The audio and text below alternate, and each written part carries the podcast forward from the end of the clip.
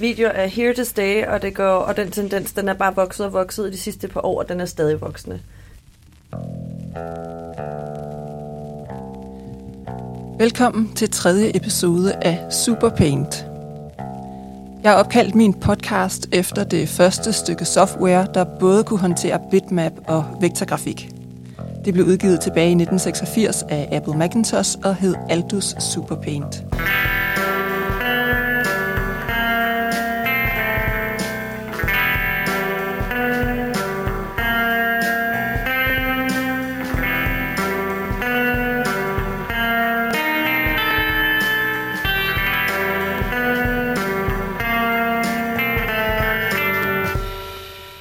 Tredje episode af Superpaint handler om bæredygtigt webdesign, og jeg har dedikeret hele afsnittet til video. Video er nemlig i mine øjne et paradoks i en bæredygtig websammenhæng.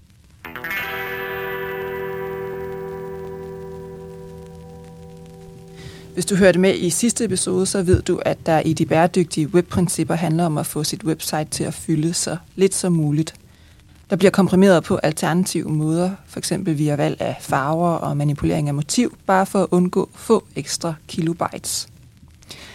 I modsætning hertil fylder video virkelig, virkelig meget, og vælger du at have video på dit site, kan den omhyggelige komprimering af dine billeder og design næsten virke ligegyldig. Så hvordan skal vi forholde os til video? Skal vi helt fravælge at tænke video ind i digitale produkter og markedsføring – Hvis vi kigger på den generelle tendens, er det det modsatte, der i øjeblikket sker. Den mængde af video, der lægges ud på internettet, er stigende, og en ny målgruppe, ifølge den danske virksomhed Synthesia, ser hellere en video, end at få samme information serveret gennem tekst.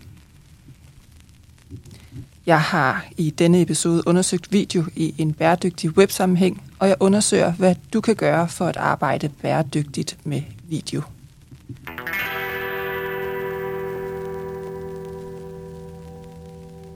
En ny industristandard har set dagens lys og er et alternativ til at erstatte den tunge video med et medie, der fylder mindre.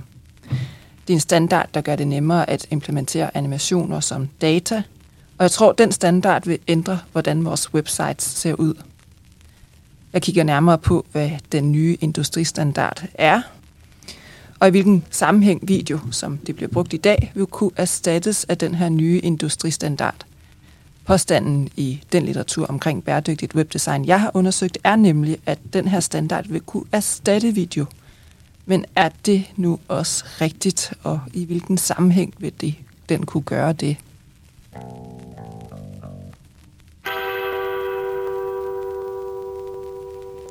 Og så er der lidt et paradoks i den bæredygtige webpraksis i forhold til de sociale medier – mens vi som afsender kan have fuld kontrol over vores websites, har vi ikke særlig meget kontrol over vores tilstedeværelse på de sociale medier. Du skal helst poste hyppigt og gerne i form af en video, hvis du vil være synlig her. Jeg har derfor taget en snak med kommunikationsrådgiver med organisk social media ekspertise, Kaja Tind, som du hørte en lydbid af i introen. Hun har en interesse for at producere indhold bæredygtigt og forklare, hvad en bæredygtig praksis betyder sammenhæng med de sociale medier. Så har jeg talt med min kollega, lektor Michael Nielsen. Han er lektor her på Multimediedesigneruddannelsen, hvor jeg selv underviser. Og han forklarer, hvordan komprimering af video hænger sammen. Han har stor erfaring med at arbejde med animeret grafik og live motion video – og vi tager en snak om, hvordan vi kan komprimere vores videoer på en lidt mere alternativ måde. Så velkommen til Superpaint. Mit navn er Marie Christiansen. Jeg er lektor på Københavns Erhvervsakademi, hvor jeg underviser i User Interface Design på Multimediedesigneruddannelsen.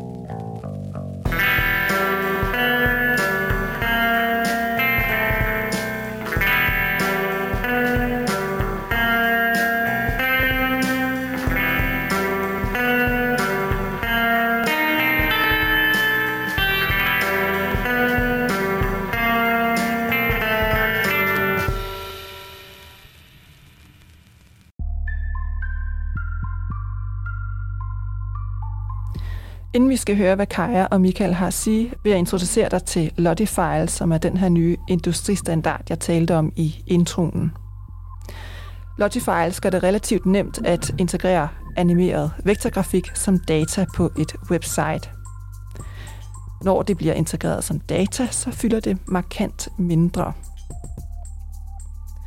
Den her nye industristandard, der gør det muligt, er de såkaldte Lottifiles.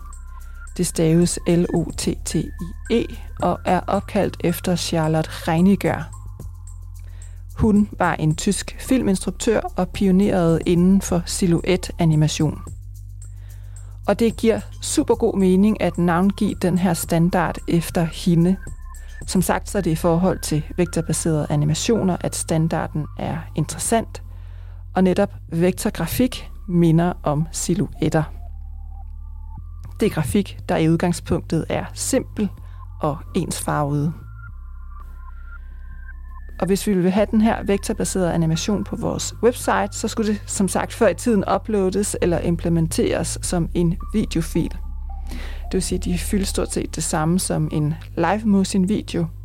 Samme format og næsten samme størrelse. Men med Lottie Files kan vi eksportere vores vektorbaserede animationer som data, på den måde så fylder de markant mindre.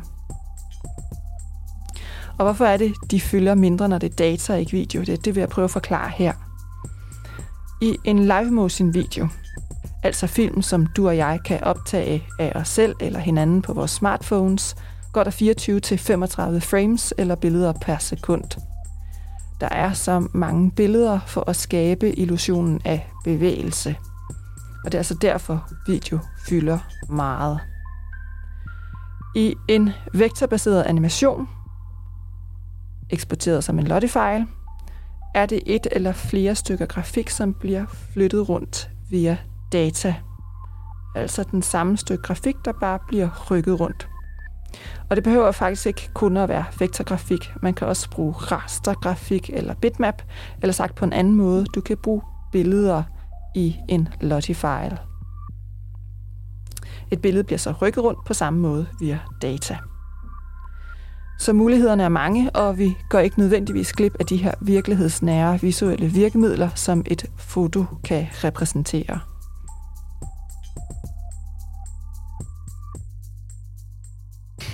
Og øh, jeg har Kaja her i studiet, og Kaja, kan du fortælle mig, eller fortælle lytterne lidt om, øh, hvem du er? Ja, øh, jeg hedder jo som sagt Kaja. Jeg øh, er uddannet fra KEA, faktisk som multimediedesigner i 2011 og så øh, og har en baggrund før det i noget journalistik, og har arbejdet de sidste 12 år med kommunikation og markedsføring på digitale medier. Og så øh, er jeg selvstændig i min egen virksomhed, der hedder Vertikaj, hvor jeg er, er social medierådgiver. Og jeg har taget dig med, fordi du ved en masse omkring sociale medier, mm. og du har også interesseret dig lidt for øh, altså det her bæredygtige webperspektiv, øh, mm. og undersøgt lidt, hvad kan man egentlig gøre noget her? Mm. Fordi øh, det, som jeg jo synes, der er interessant ved at kigge på de sociale medier, det er jo netop, at der bliver postet noget meget video, der bliver postet rigtig meget hele tiden, og mange af mine studerende, de kommer derud, og så laver de content til de sociale medier. Mm. Og det er sådan lidt et andet medie i forhold til at arbejde med webdesign, hvor vi jo mere, langt mere kan styre, mm-hmm. hvordan vi vil have vores design. Mm. Så de sociale medier, det er sådan lidt, ude, øh, lidt mere ude af kontrol. Vi ved ikke, hvor mange der kommer til at se det og vi er heller ikke helt herre over, hvilket, sådan, hvordan vores content egentlig skal se ud. Men det tænker jeg, du kan fortælle lidt mere om end, end, end jeg, fordi mm. du ved mere om det. Ja. ja. Du har ligesom mulighed for at uploade formater på sociale medier, øhm, og det kan jo netop være grafik øh, som billede, i billedformater, eller det kan være videoformater. Mm. Øhm, og de skal jo være beskåret på en særlig måde, og du har også altså, der er helt sådan grafisk nogle ting, man skal forholde sig til, men du mister jo ligesom lidt magten over, hvad du kan gøre ud fra et bæredygtigt perspektiv, fordi du jo ligesom lægger dit, øh, dine formater og dine filer over i nogle andres hænder. Så i sidste ende er det jo dem, der kommer til at have en beslutning om, hvor bæredygtigt det bliver, når det så er, det så skal forbruges eller uploades osv. Nu sagde du noget interessant, at det her med, hvor bæredygtigt det er, det kommer over at ligge i nogle andres hænder. Mm. Hvis hænder er det, det kommer over i? Altså det er jo de platforme, man uploader til. Øh, og det er jo så uanset, om man øh, er uploader til øh, TikTok, eller til Instagram og Facebook, som Meta, eller om man loader til øh, Snapchat og sådan nogle. Altså alle de forskellige øh, providers, altså platforme, har jo ligesom magten, lige så snart du har uploadet dit indhold til deres platformer. Øhm, og jeg ved også, at der er nogle af de her øhm, platforme, som er opmærksomme på og ligesom at holde deres strømnedbrug, øh, forbrug nede. Undskyld. Øhm, for eksempel har Meta jo et datacenter i Danmark et eller andet sted, fordi der blæste det særligt meget. Så det er en ting, at de tænker over. Øhm, og øh, det er jo noget, man kan jo kigge på, hvis man vil være opmærksom på, i hvert fald som en, der uploader, eller er sådan en, der skal arbejde med content, at man kan kigge på det. Mm. Men det alene er jo en meget, meget lille del af en meget større strategi, hvor noget andet meget hurtigt kan komme til at vægte højere i strategien end bæredygtighedsperspektivet. Det handler meget om den der tilgang, og hvem din målgruppe er, hvis man tager den bevidsthed ind i sin strategi. Uh, ja, så det, det, jeg synes, uh, at det er helt vildt vigtigt, at vi taler om mm. det bæredygtige perspektiv i sine sociale mediestrategier, uh, både som en, der arbejder med sociale medier, men også selvfølgelig som forbruger. Men man skal også være opmærksom på, at det er ikke altid det, der kan være foretegnet, hvis man vælger at være til stede på et socialt medie. Det vil det mm. oftest ikke være. Nej, altså det er sjældent, altså al den tid, du arbejder med sociale medier, du har en del erfaring med det, mm. der har du ikke oplevet, at det er noget, man planlægger ud fra. Overhovedet ikke. Mm. Når Kaja siger, at det i sidste ende er platformene, der bestemmer, hvor bæredygtigt det er, så er det fordi, de bestemmer højde og bredde samt filformat af det indhold, du lægger op, samt hvilke server dit indhold bliver hostet på. Parametre, der er med til at bestemme, hvor meget CO2 der udledes, når vores brugere streamer vores indhold. Og nu bliver jeg lidt nysgerrig, fordi jeg tænker, video er jo noget, der ikke er særlig bæredygtigt, og video, det mm. er ligesom det content, man poster på de sociale medier. Ja, det er det, der virker ja. allerbedst på alle platforme nærmest lige nu på nær. Altså LinkedIn, der er lidt frem og tilbage, om det virker eller ej. Lige nu virker det ikke så godt. Men øh, de fleste af andre sociale medier efterligner TikTok, fordi det er den platform, der vokser. Ja. Og derfor så bliver man jo sådan nødt til at kigge på sin forretning og sige, skal vi tilbyde noget af det samme, hvis det er det, folk vil have?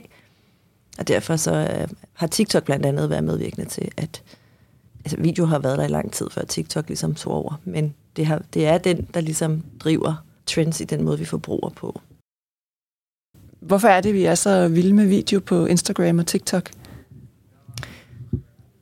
Øh, kort sagt er det fordi, at der er bevægelse. Vi, vi er vores hjerner gearet til at reagere mere på bevægelse end ting, der står stille. Øh, det, er vi bare, det er jo det, vi er wired til. Det er jo sådan helt ned i sådan noget overlevelse. Altså sådan, vi er nødt til ligesom at være opmærksom på det. Øh, og øh, bevægelse og øh, det, at du med video på meget kortere tid kan centrere, hvad det er, du gerne vil tale om, fordi du kan netop både bruge bevægelse, lyd og det visuelle til at fortælle, og ikke skal bygge noget op bare med tekst for eksempel alene, eller med et stillfoto alene, gør, at du kan på så meget kortere tid komme ind på, øh, hvad det er, du gerne vil tale om, og det er meget hurtigt at afkode også for modtageren. Så det bliver interessant. Og så er der også et psykologisk aspekt i det, både ud for det med bevægelsen, men også i forhold til, at de videoer, som typisk klarer sig rigtig godt, det er jo videoer, hvor folk bruger sig selv. At mennesker vil jo gerne, det er jo sociale medier, mennesker vil gerne høre og tale med mennesker, og det fungerer rigtig godt på video.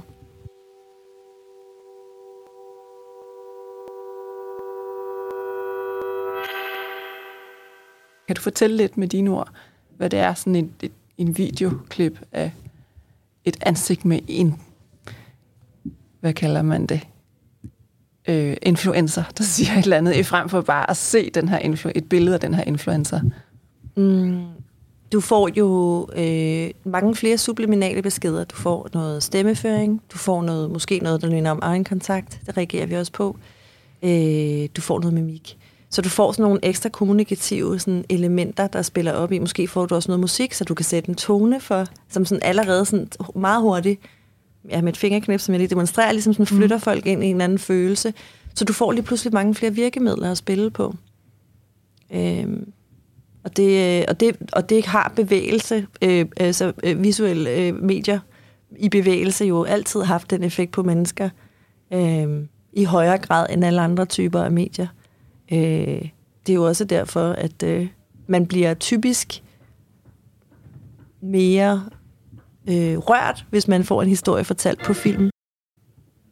Øh, men øh, altså, men video er kommet for at blive, fordi det er effektivt, fordi vores hjerner simpelthen er gearet til at forstå det. Og du kan skrue på så mange flere øh, knapper øh, som afsender, for at få sendt din besked videre til, til folk. Mm. Meget hurtigere. Så det er også tidsbesparende i forhold til den del, men ikke særlig energibesvarende, desværre.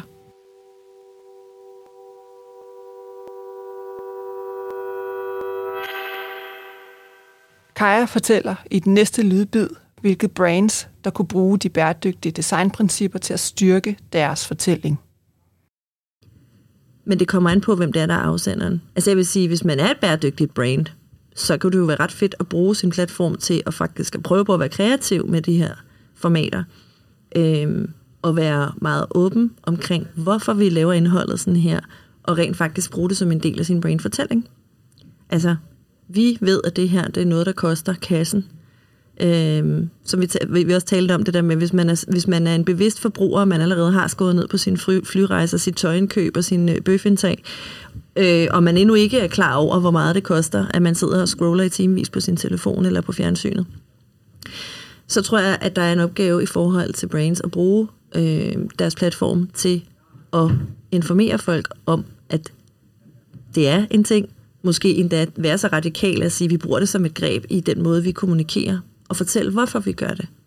Øhm, det tror jeg er noget, man kunne få god effekt af, hvis man kunne være kreativ i det, og man kunne få det til at virke for en. Men det er jo ikke det, der er foretegnet for de største del af de mennesker, som er til stede, og brains, der er til stede på sociale medier.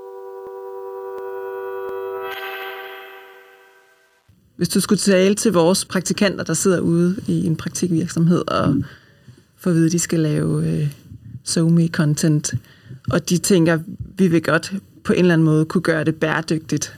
Ja. Er der så er der noget, man kan gøre? Ja, altså tilbage til de her råd med, tænk over, hvordan du producerer. Tænk over din, øh, dit udstyr. Hvor bæredygtigt kan du tænke det ind i, altså din produktion? Kan vi sørge for, at der er nogle øh, mere bæredygtige lyskilder? Kan vi måske lege udstyret i stedet for at købe det, eller i hvert fald sørge for at købe noget, vi ved bliver brugt så mange gange, så det har en længere levetid? Kan vi få dem øh, opladet med nogle øh, mere bæredygtige strømkilder? Gør det. Mm. Øh, det, vil være, det vil være en klar anbefaling. Og så selvfølgelig prøve på at downloade, altså så når du for, og ligesom skal eksportere dit indhold, hvis du sidder og klipper i programmer, øh, sørg for at eksportere dem i så, i så lav en opløsning, at det stadig selvfølgelig øh, ser lækkert nok ud, men sørg for at gøre det, så det fylder lidt mindre. Så er der en større chance for, at øh, hvis, når vi giver det over til de platformer, der overtager det, øh, at det, at det ikke kræver lige så meget øh, på strømkontoen. Mm. Øh, og tænk i, øh, når du laver den her strategi, tænk bæredygtigt ind ved at lave en målgruppeorienteret, højkvalitets øh, kommunikationsstrategi, i stedet for at tænke i selv. Mm. Fordi det er ikke det, der virker på den lange bane. Det er ikke bæredygtigt. I hvert fald, hvis du laver organisk. I paid, der kan man godt arbejde lidt med mig selv. Mm. Ja. Men altså, jeg vil så lige sige, jeg, jeg tror, hvis jeg skal, og hvis jeg skal give en sådan et, en, et rent contentmæssigt godt råd, så er det, genbrug dit content.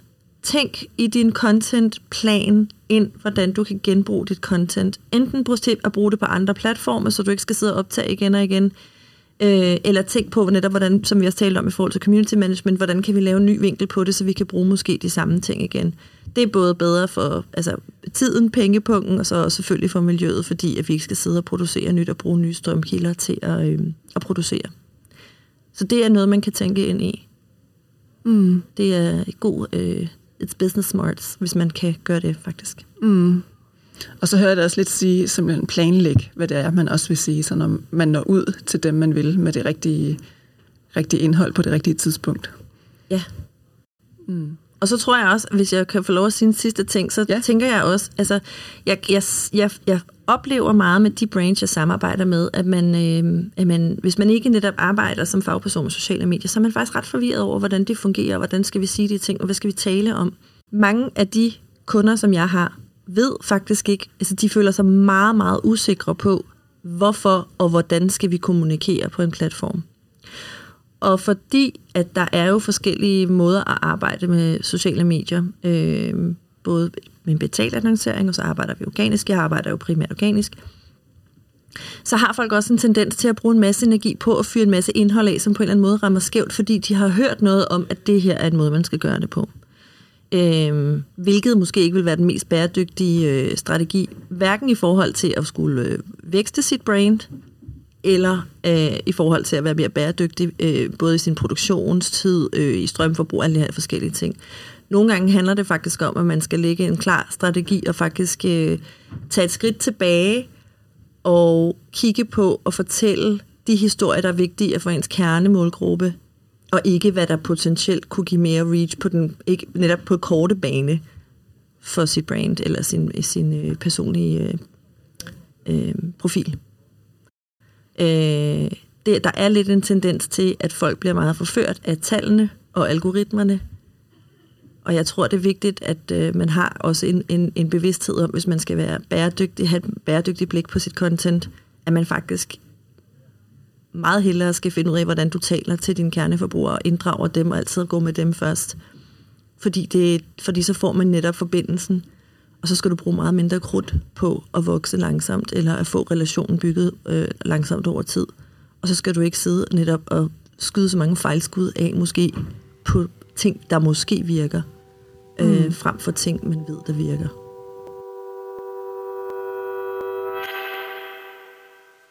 Øh, ja, og så et sidste råd, som øh, jeg gerne vil give til dig, der forbruger øh, sociale medier det er begrænse din skærmtid, fordi det forurener også. Det er ikke kun i, øh, i produktionsøje med, øh, at man bruger strøm. Man bruger jo selvfølgelig også en masse strøm. Øh, så rådene kan jo også applikeres til, hvordan oplader du din mobiltelefon? Er det den mest bæredygtige måde, du gør det på? Øh, og hvor lang tid bruger du på det? Og man kan rent faktisk få nogle hjælpemidler til at begrænse sin tid på øh, sociale medier. Der findes forskellige apps, der kan gå ind og hjælpe dig med at begrænse dit tidsforbrug. Øh, det kunne være, at man skulle gå ind og kigge lidt på dem. Det ville måske også være meget godt for ens mentale helbred, og ikke at bruge for meget tid på det. Mm. Øhm, så det var et sidste råd, jeg vil give, det er at være opmærksom på dit tidsforbrug på sociale medier. Ja. Og så også det her med måske at dobbeltscreene. Lad være med det. Eller sådan, ja, der er nogen, der never har... do that. Især ikke in this, in this climate, this financial climate. Nej, nej, nej. Total øh, god besked. Ja. Mm. Don't ja. do that én skærm ad gangen. Ja, så som forbruger, så kan vi være bevidste om, ja, det koster energi at have vores computer tændt, eller have vores skærme tændt, men det her vi faktisk også streamer video ned fra nettet, det koster også energi, så det er sådan en dobbelt ting. Så aldrig, aldrig dobbelt screen. Aldrig dobbelt screen. Vær mere bevidst omkring dit sociale medieforbrug. Ja. Mm, mm. Og tænk over, hvordan du bruger den strøm, du også bruger til dit personlige forbrug mm. på, din, øh, på dit eget sociale medieforbrug, hvis du kan. Mm. Det er jo ikke alle, der kan, men hvis man kan, er det måske noget, der er værd at kigge i. Mm. Men skærmtid kan vi alle sammen gå ind og arbejde mere med. Det er mm. helt sikkert. Mm. Og det er også lidt interessant at sætte det her sådan paradoks lidt op med, at vi som afsender, os der laver content til de sociale medier, vi kan faktisk ikke gøre så meget lige ved, præcis ved den her problematik. Mm. Der skal en bevidsthed ind hos forbrugeren, og de mm. kan gøre noget ved at skære ned på deres forbrug og lade være med at dobbeltscreene og, og så videre. Præcis, og så, altså ja, der er jo både en politisk agenda, hvor vi ligesom har nogle blinde vinkler omkring øh, forbrug her. Øhm, vi har som forbrugere ikke den bevidsthed generelt lige nu. Den er ikke noget frem, fordi der er ikke nogen, der har været øh, hvad hedder det, interesseret i at tale om det. Eller måske, men jeg har i hvert fald ikke set det sådan i etablerede medier endnu øh, i Danmark. Jeg har set det i USA øh, og i England. Der er der nogle større medier, der taler om det her. Mm. Øhm, så det kunne være meget fedt. Det er jo en, der er en golden opportunity her til rent faktisk at tage det med i sin CSR-bevidsthed, øh, øh, hvis man arbejder med brands, øh, eller hvis man er en, der har et personligt brand, eller man bare selv er, taler på sociale medier og har en eller anden bæredygtig agenda, eller taler om noget, eller, eller ved, at det er en værdi, vi tager ind i det. Så det er jo en mega god mulighed for at, at, at plante den bevidsthed hos andre, og være interesseret i det, og faktisk informere folk om det. For folk vil jo gerne vide mere, når de er på sociale medier. Det er jo underholdning og viden, der ligesom er de største drivers for, at folk forbruger social medieindhold. Mm. Så er der også nogen, der gerne vil vide mere om, hvordan man kan øh, agere mere bæredygtigt på det de sociale er da medier. en kæmpe ting. Kæmpe, kæmpe ting. Især hos yngre forbrugere. Mm. Som er dem, der forbruger notorisk sociale medier mest, ikke? Ja, ja. Og så også lige afsluttende.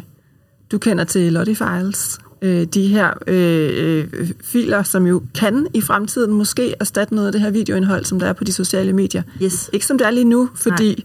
jeg har i hvert fald ikke lagt mærke til, at man kan, man kan poste Lottie Files. Nej. Øh, så øh, øh, pres på med at få Meta, TikTok og så videre til at ligesom at øh, få deres platforme til at embrace den her øh, form for fil. Tror du, det er muligt egentlig? Åh, oh, det er så svært at sige. Ja. Også fordi, oh, det er sådan lidt et hot topic, ikke? At tale om nogle af dem, der ejer de her sociale medier, fordi det er jo typisk også nogle af dem, der bliver sådan verdensagenda sætter, og de øh, er jo ikke, altså selvom at de øh, har nogle datacentre, der er energi, hvad hedder det, energibevidste, så tror jeg mere, det handler om, at de vil spare penge på pengepunkt, end det handler om en bæredygtig agenda, hvis vi kigger på, hvordan, øh, hvad det er, der er vigtigst for dem. Men der er jo ingen tvivl om, at altså, der er jo udbud og efterspørgsel altid, og, og man kan altid arbejde med at presse, men, øh, men det er jo sådan nogle giga, øh, hvad hedder det, billionærbosser, som jo mm. gør, hvad der passer dem i virkeligheden, så det kan godt blive lidt svært at påvirke dem. Så skal der i hvert fald nogle store armsving til, hvis det skal kunne lade sig gøre, tror jeg. Du har jo ikke magten som marketingmedarbejder til at sige, jeg vil ikke uploade noget til den her platform. Det har man bare ikke. Det har man bare ikke, fordi... Så man kan skrive en lille mail, kære Zuckerberg eller Elon Musk, eller Ja. vil I ikke godt? Ja. vil I ikke godt være søde og være bevidste om det? Det kan jo også godt være, at der kommer, en, altså, at der kommer et politisk pres, der kommer til at presse dem ud i, at det er en, en del af deres forretningsmodel på et tidspunkt. Og det mm. tror jeg også, vi vil komme til at se mere og mere, fordi der er jo et pres på klimaet, det kan vi jo ikke mm. benægte.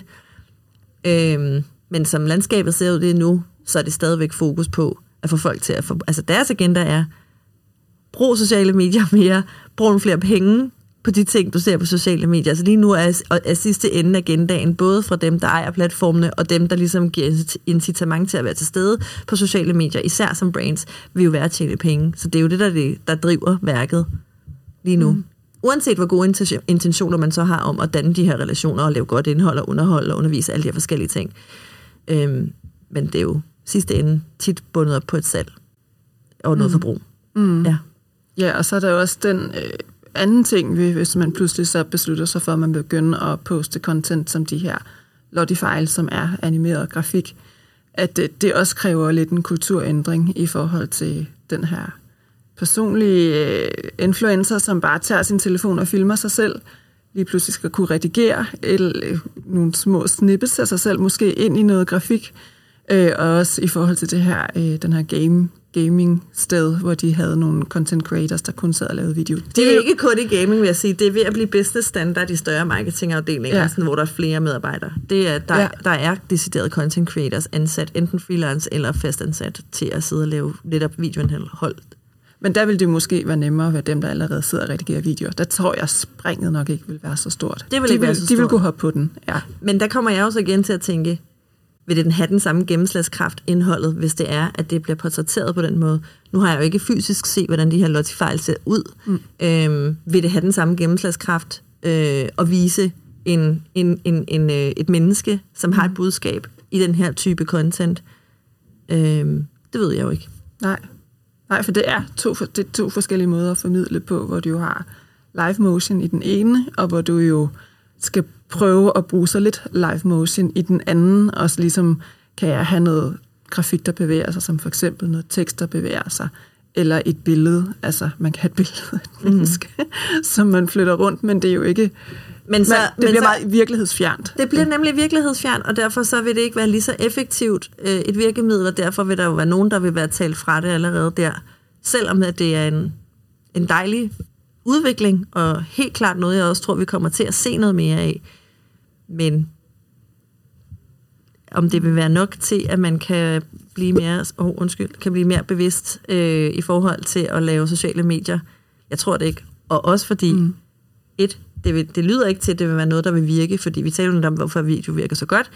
To, det sætter også et, øh, et økonomisk perspektiv i tidsforbrug, for du skal bruge mere tid på at sidde og klippe, animere alle de her forskellige ting. Så der kommer mm. også det benspænd på. Så det er nogle udfordringer, man skal mm. kigge på, som er reelle udfordringer for dem, der skal sidde og arbejde med det, som man på en eller anden måde skal komme med en løsning på. Mm. Øh, for at det kan blive mere brugervenligt og feasible, altså som mm. man siger på engelsk, på at få lavet indhold, der rent faktisk virker efter hensigten.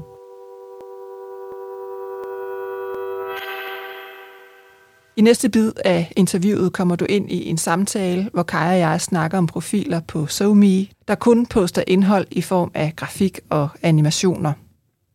Altså populære profiler, der helt undgår live motion video, som vi netop har snakket om nærmest er en uundgåelig ting, hvis du vil have en populær mainstream profil på SoMe.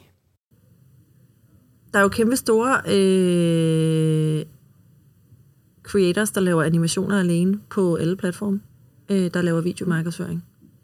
Men... Og hvem er det?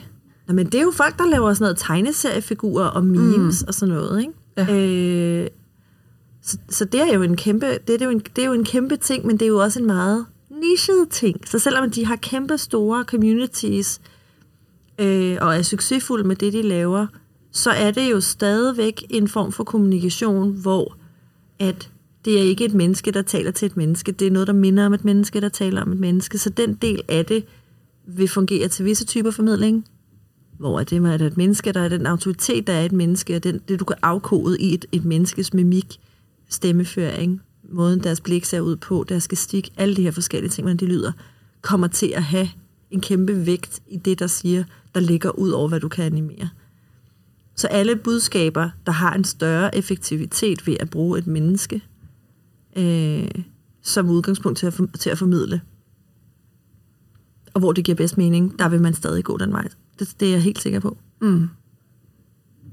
Og det er størstedelen i mit feed. Nu ved jeg ikke, det kan jo godt være, at det ser anderledes ud i andres, men er det også det generelle billede, at det er også det, som størstedelen af det indhold, der bliver postet, det er simpelthen... Alle undersøgelser omkring indhold viser, at det, der fungerer allerbedst, det er mennesker i bevægelse. Mm. Punktum. Oh, nu er jeg ved at daske mit glas Det er mennesker i bevægelse. Mm. Og det er mennesker i bevægelse, hvor der er en eller anden form for øjenkontakt og øh, øh, dialog. Lagt op til dialog med brugeren. Det er det indhold, som har aller, allermest interaktion og engagement. Fordi det virker. Mennesker vil høre på andre mennesker. Mm.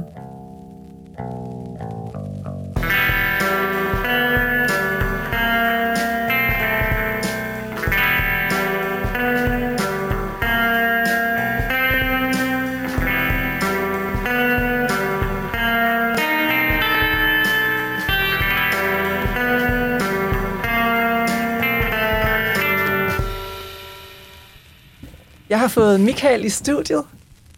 Og øh, Michael, vil du lige fortælle, hvem du er? Jo, hej Marie. Øh, jeg er underviser her på Københavns Erhvervsakademi og underviser på uddannelsen multimediedesign. Og øh, i blandt andet her underviser jeg i videoproduktion og øh, animation og lydproduktion. Ja, lyddesign. Mm. Ja. Jeg har taget dig med, fordi du er ret god til at forklare det her med øh, komprimering af video.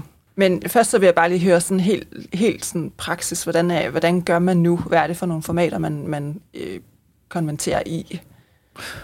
Øh, ja, der har øh, været et hav af forskellige formater. Jeg skal lige sige, at, at vi laver primært øh, noget indhold, som skal bruges på nettet.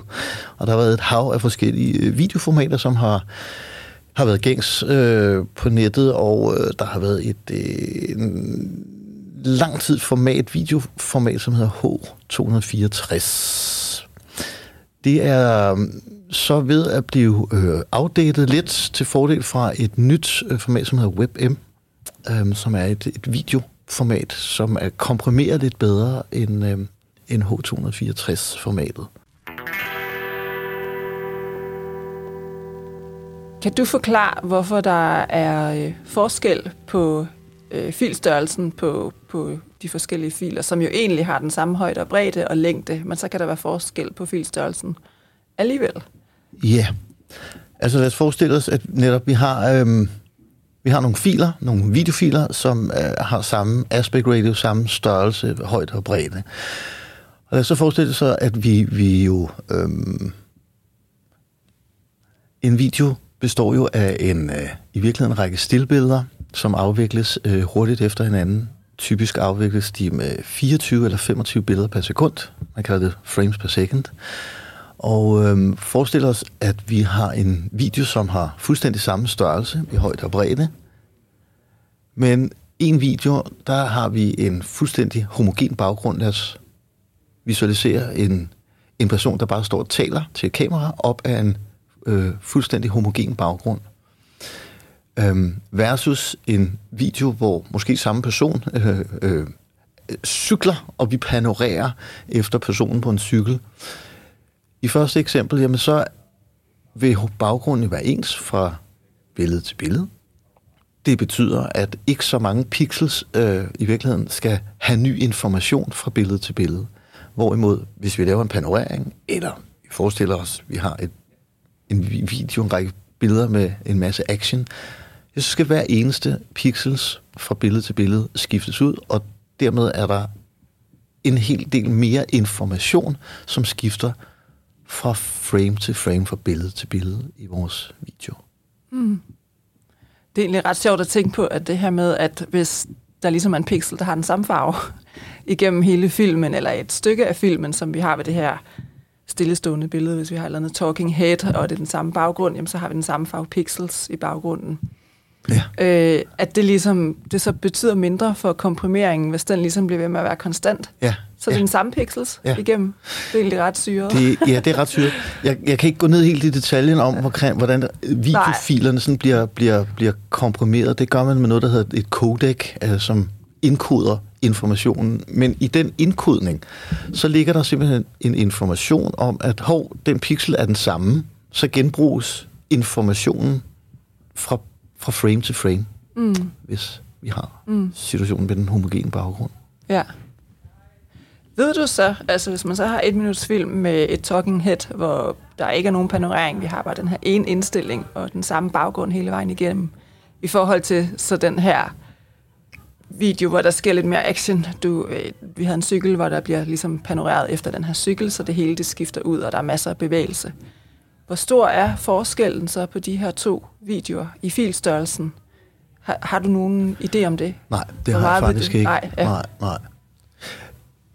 Altså, jeg lavede et lille eksperiment her forleden dag, hvor jeg ja. tog øh, øh, noget live-video, øh, og det var, det var godt nok et talking head, men som sad øh, på en baggrund af noget, som var meget spraglet. Og så lavede jeg bare lige for sjov skyld, prøvede jeg eksp- øh, eksportere tre sekunder af, af sådan en video. Og så tog jeg øh, øh, en, øh, en anden type video, nemlig noget motion graphic, øh, altså noget grafik, som bevæger sig på en, en, en helt homogen baggrund, og så også tre sekunders varighed. Og øh, der, var, øh, der var forskellen, øh, eller live motion i forskel til motion graphic, det fyldte tre gange så meget. Ja. Bare på tre sekunder. Ja. ja. Så det er, øh, det er jo faktisk ret meget. Det må man sige. Ja. ja. Og jeg kan forestille mig, at det vil være lidt det samme med det andet eksempel her, vi tog op, fordi det kan jo også sammenlignes lidt med noget meget ensartet I hvert fald det der med, med den homogene baggrund. ja, ja, præcis. Ja. Ja. Ja. ja, så det er ret meget, vi faktisk kan komprimere der ved at tænke på, hvordan vores indhold det skal tilrettelægges. Ja. Øhm, ja. Det næste spørgsmål er så, altså vil man vil man tænke det ind som, som afsender i de her videoer, eller som dem, der udvikler de her videoer? Vil man, tror du, vil man vil tænke øh, ind, ej, jeg skal heller ikke have så mange klip, fordi så, så altså, kommer det til at fylde mere. Ja, ja det kan jeg godt øh, stille, spørgsmål, ja, stille et spørgsmålstegn ved. Jeg tror overvejende, så tænker man, jamen, når man vælger at bruge video frem for et stillbillede, så er det fordi, vi skal rulle en eller anden form for en storytelling ud. altså, video kan jo noget, som stillbilleder ikke kan. Øh, og og der, der tror jeg, man vil tænke, der er det, der er det på det medies præmis, man skal forsøge at lave en eller anden form for en visuel kommunikation. Ja. Så nej, jeg, jeg, jeg tror, at Øh, jeg tror egentlig, at der vil være mere fokus på, hvad er det, man vil fortælle med video, end, end kan man spare nødvendigvis noget i forhold til at lave en speciel type video. Mm. Mm.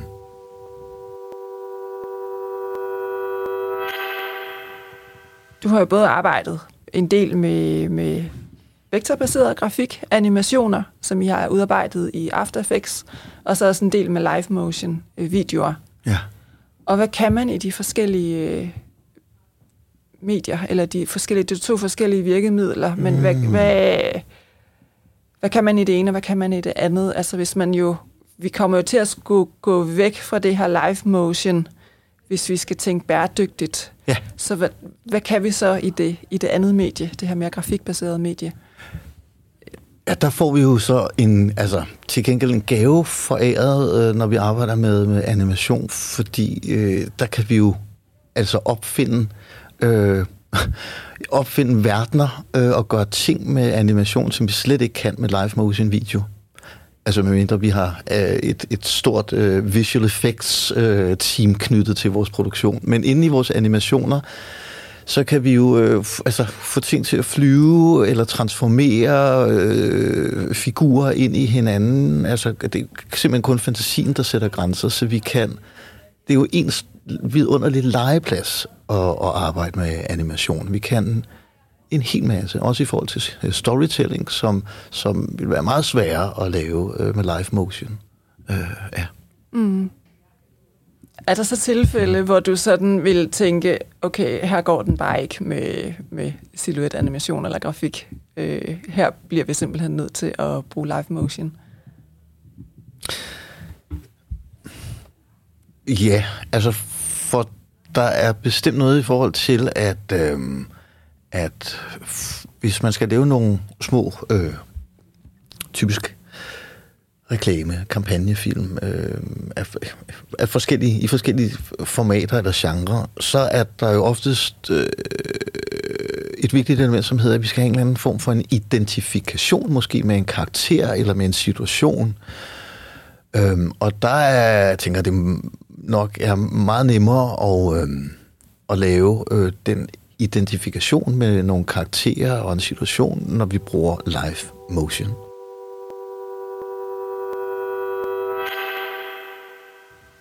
Du ved jo, hvordan man laver SVG-animationer. Kan, kan du fortælle lidt om det? Skal jeg give et hint? Ja, ja. Jeg kan i hvert fald, når jeg kan give det et skud, så kan du sige, om jeg er helt ja. off. altså, øhm, den måde, øh, vi arbejder på øh, med, med de studerende, er, øh, er at de laver, øh, de kreerer animationer med grafik i et stykke software, som hedder After Effects. Men selve grafikken, den laver de oftest i et helt andet program, som hedder Illustrator, og, og her laver de så øh, vektor øh, eller SVG-filer, som vi så bagefter... Øh, og det gør vi, fordi at det program er super øh, til at lave øh, ja, vektorgrafik i, altså Illustrator. Og så bagefter, så tager vi vores Illustrator-filer, putter dem ind i After Effects, og så animerer vi dem i, i After Effects. Det er sådan et meget typisk workflow. Mm. Ja. Ja, og så simpelthen bare eksportere herfra. Og så til sidst, ja, så eksporterer vi så i et, i et videoformat, altså ja. det her med x antal billeder per sekund. Mm. Ja. Men jeg ved, at man også kan eksportere øh, som Lottie-files derfra. Ja. Så hvis man vil, og dem kan man jo implementere på websites. Ja. Så hvis man vil, så er det også øh, fremgangsmåden, at man kan lave det på den her måde. Kan du ikke lige fortælle mig lidt om, hvad er Lottie-files for noget? Lottie-files? Jamen, det fortæller lidt i introen, men... men det er animeret grafik, ja. Som jo skulle... Altså, litteraturen peger jo på, at, at det vil kunne erstatte video. Yes. Øh, så det er jo rigtig nysgerrig netop på at høre, så altså, kan det det, og hvilke ja. sammenhæng ja. vil det kunne gøre det? Ja. Og det fylder jo ingenting, ingenting i forhold til en video. Altså, forestil dig, du har en øh, vektorgrafik, jo, som jo ingenting fylder, ja. og så flytter du bare den rundt i forhold til en video, hvor det jo netop, som du siger, har 24 frames per second. Så er det jo en verden til forskel med, hvor meget det fylder. Jeg synes, det lyder virkelig spændende med de her uh, Lodifiers, men jeg, jeg kender svært for lidt til teknologien til rigtigt at kunne vurdere, øhm, hvornår vil det være godt at bruge. Jeg kunne forestille mig, som, som det pt. Øh, ser ud, så kunne det være noget, som er super godt at integrere, hvis man vil have noget video on-site, altså på sit website. Men meget af de video, vi laver, det er jo faktisk også målrettet mod øh, forskellige øh, SoMe-platforme. Mm. Og de er i hvert fald ikke kommet med på bølgen endnu i Nej. forhold til Lottie Files. Det er, de. det er stadigvæk Nej. de gamle videoformater. Ja. ja. ja. Ja, så der kan vi ikke. Så det bliver udelukkende til, til, til websites. Ja, ja, ja. ja. Men det vil være fantastisk i forhold til websites. Altså, fordi nu, så lægger vi, hvis vi skal have nogle animation, hvis vi skal have nogle mere komplicerede animationer, vil jeg sige, så er det fortsat noget, vi laver så After Effects og lægger dem ind som måske noget baggrundsanimation eller en, en hero-video i toppen af en site, og det er voldsomt tungt og loadet. Ja. Ja. ja, ja, og helt forbudt i, øh, i, i en øh, bæredygtig webpraksis. Og helt forbudt. Der skal vi, der, netop ja. lige præcis der, vi skal erstatte ja. øh, ja. vores video med noget grafik, der ja. animerer. Fordi, ja, hvad er din holdning egentlig til de her øh, videoer, som bliver lagt ind i de her hero images, eller headers? Hvad kalder du det egentlig? Uh, hero video. Ja, hero, eller, ja, hero, hero. Ja, ja. ja. Øh, altså min holdning er, at, øh, at jeg synes, det højner øh, oplevelsen af et website betragteligt. Mm. Øhm, og hvis vi skal tænke ud for sådan et bæredygtighedsprincip, så er det noget rigtig skidt. Mm. Altså, fordi ja. det er bare øh, tungt. Det koster rigtig meget bits og bytes at loade.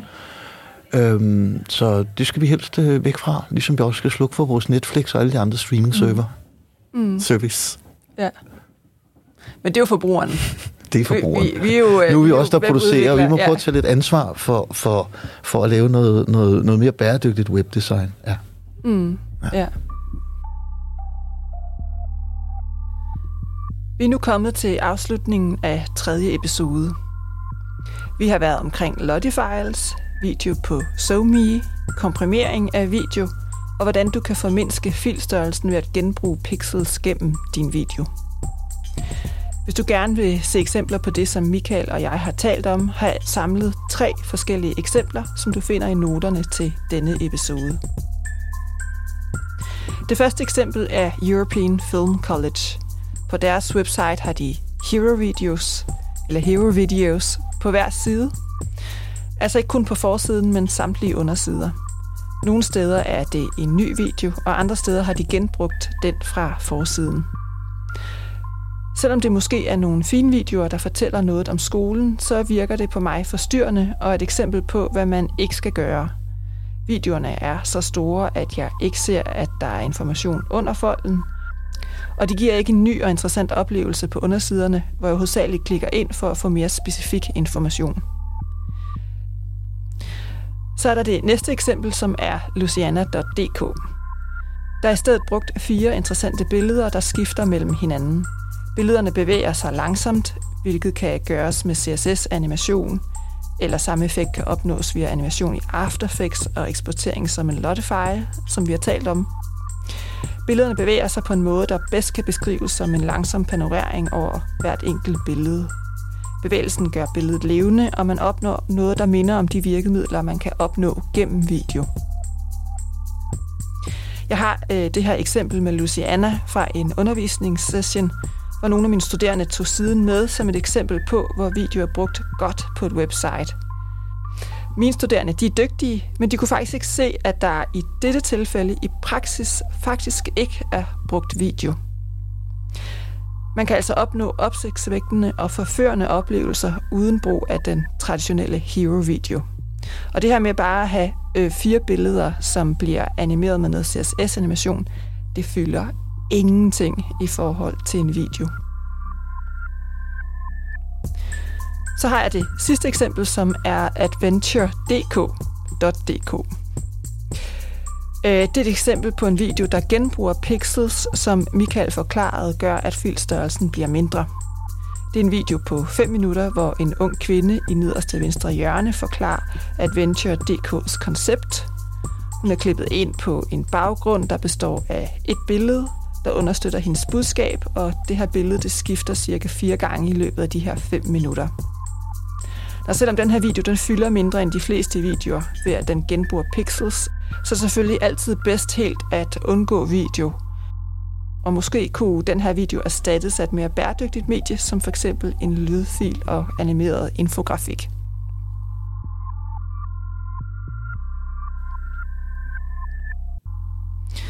Og til sidst vil jeg komme med nogle helt få øh, regler, som du kan øh, bruge i din praksis.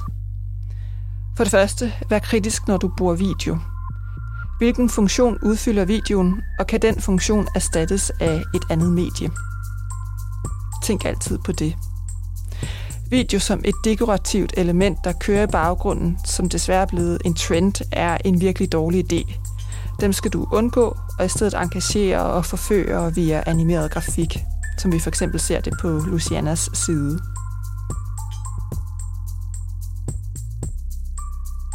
Den animerede grafik, du vil erstatte din video med, skal hovedsageligt bestå af vektorgrafik, altså simpel grafik, men det kan også godt være billeder. Så du behøver ikke at tænke flat design, men du kan faktisk tænke meget bredere og ret ubegrænset i det grafiske udtryk. Og selvfølgelig er der begrænsninger. Der er nogle ting, vi ikke kan kommunikere alene via grafik i bevægelse og enkeltstående billeder. Og i de tilfælde bliver vi, efter kritisk vurdering selvfølgelig, nødt til at bruge live motion video. Og hvis du i det tilfælde jo så vælger at have video på dit website, så lad det være op til brugeren selv, om de vil downloade og se den. Og så bare en tanke, der måske kan provokere dig til at tænke anderledes. Internettet er et interaktivt medie, hvor brugerne i høj grad er aktiv og i dialog. En video i modsætning hertil er en envejs kommunikation. Den klassiske video indbyder ikke til interaktion i sin natur. Som afsender har du altså en forventning til, at din bruger læner sig tilbage og ser indholdet i det tempo, du har dikteret. Og er det ikke lidt gammeldags, og skal vi ikke hellere erstatte det med et mere aktivt medie, hvor brugerne selv bestemmer, hvad de vil se, og hvor længe de vil se, og hvor meget de vil se af det, og i hvilket tempo.